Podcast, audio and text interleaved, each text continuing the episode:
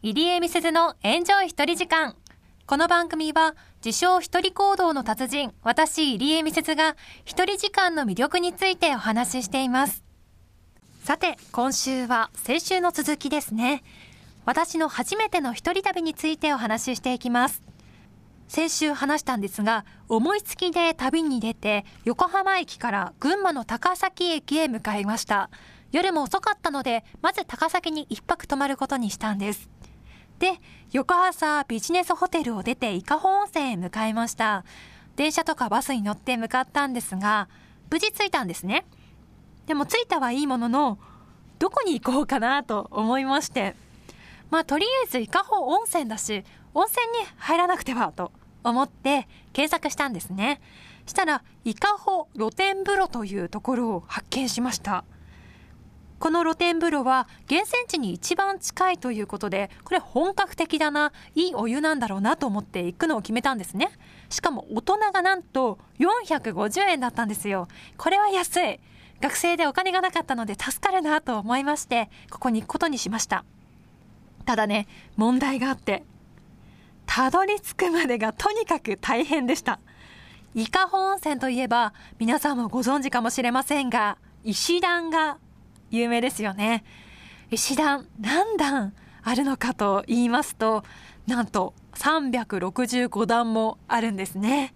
この石段を上がっていって、やっとの思いで登りきって、やっと温泉に近づけたと私安心していたら、このね、伊香保露天風呂、まだまだ先なんです。橋を渡ったりとか、10分ぐらいは山奥の方に向かって歩きました。で、やっとその温泉に着きまして一安心だったんですが、ただここでね、またびっくりすることがありまして、この露天風呂にはしっかりした洗い場がなかったんですね。シャワーが一応あるんですが、ひねってみたら、なんと水が出てきたんですよ。え、お湯じゃないの？と私かなり焦りまして、使い方がおかしいとか思ったんですが、これ水しか出ないそうで、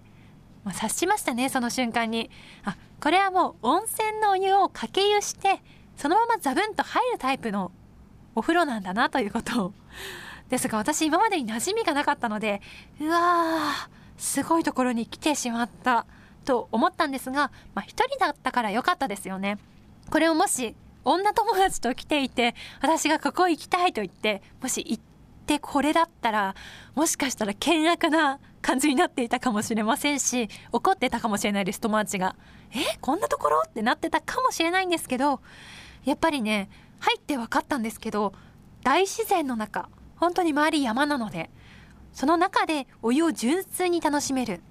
人という感じですごくゆったりできたんですね。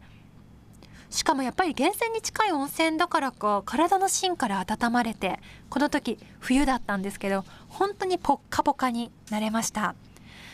まあこれ一人だからこそどれだけでもお湯に浸かっていられるということもあったかもしれないんですがこんな感じで伊香保温泉の本当のお湯をね集中して楽しむことができました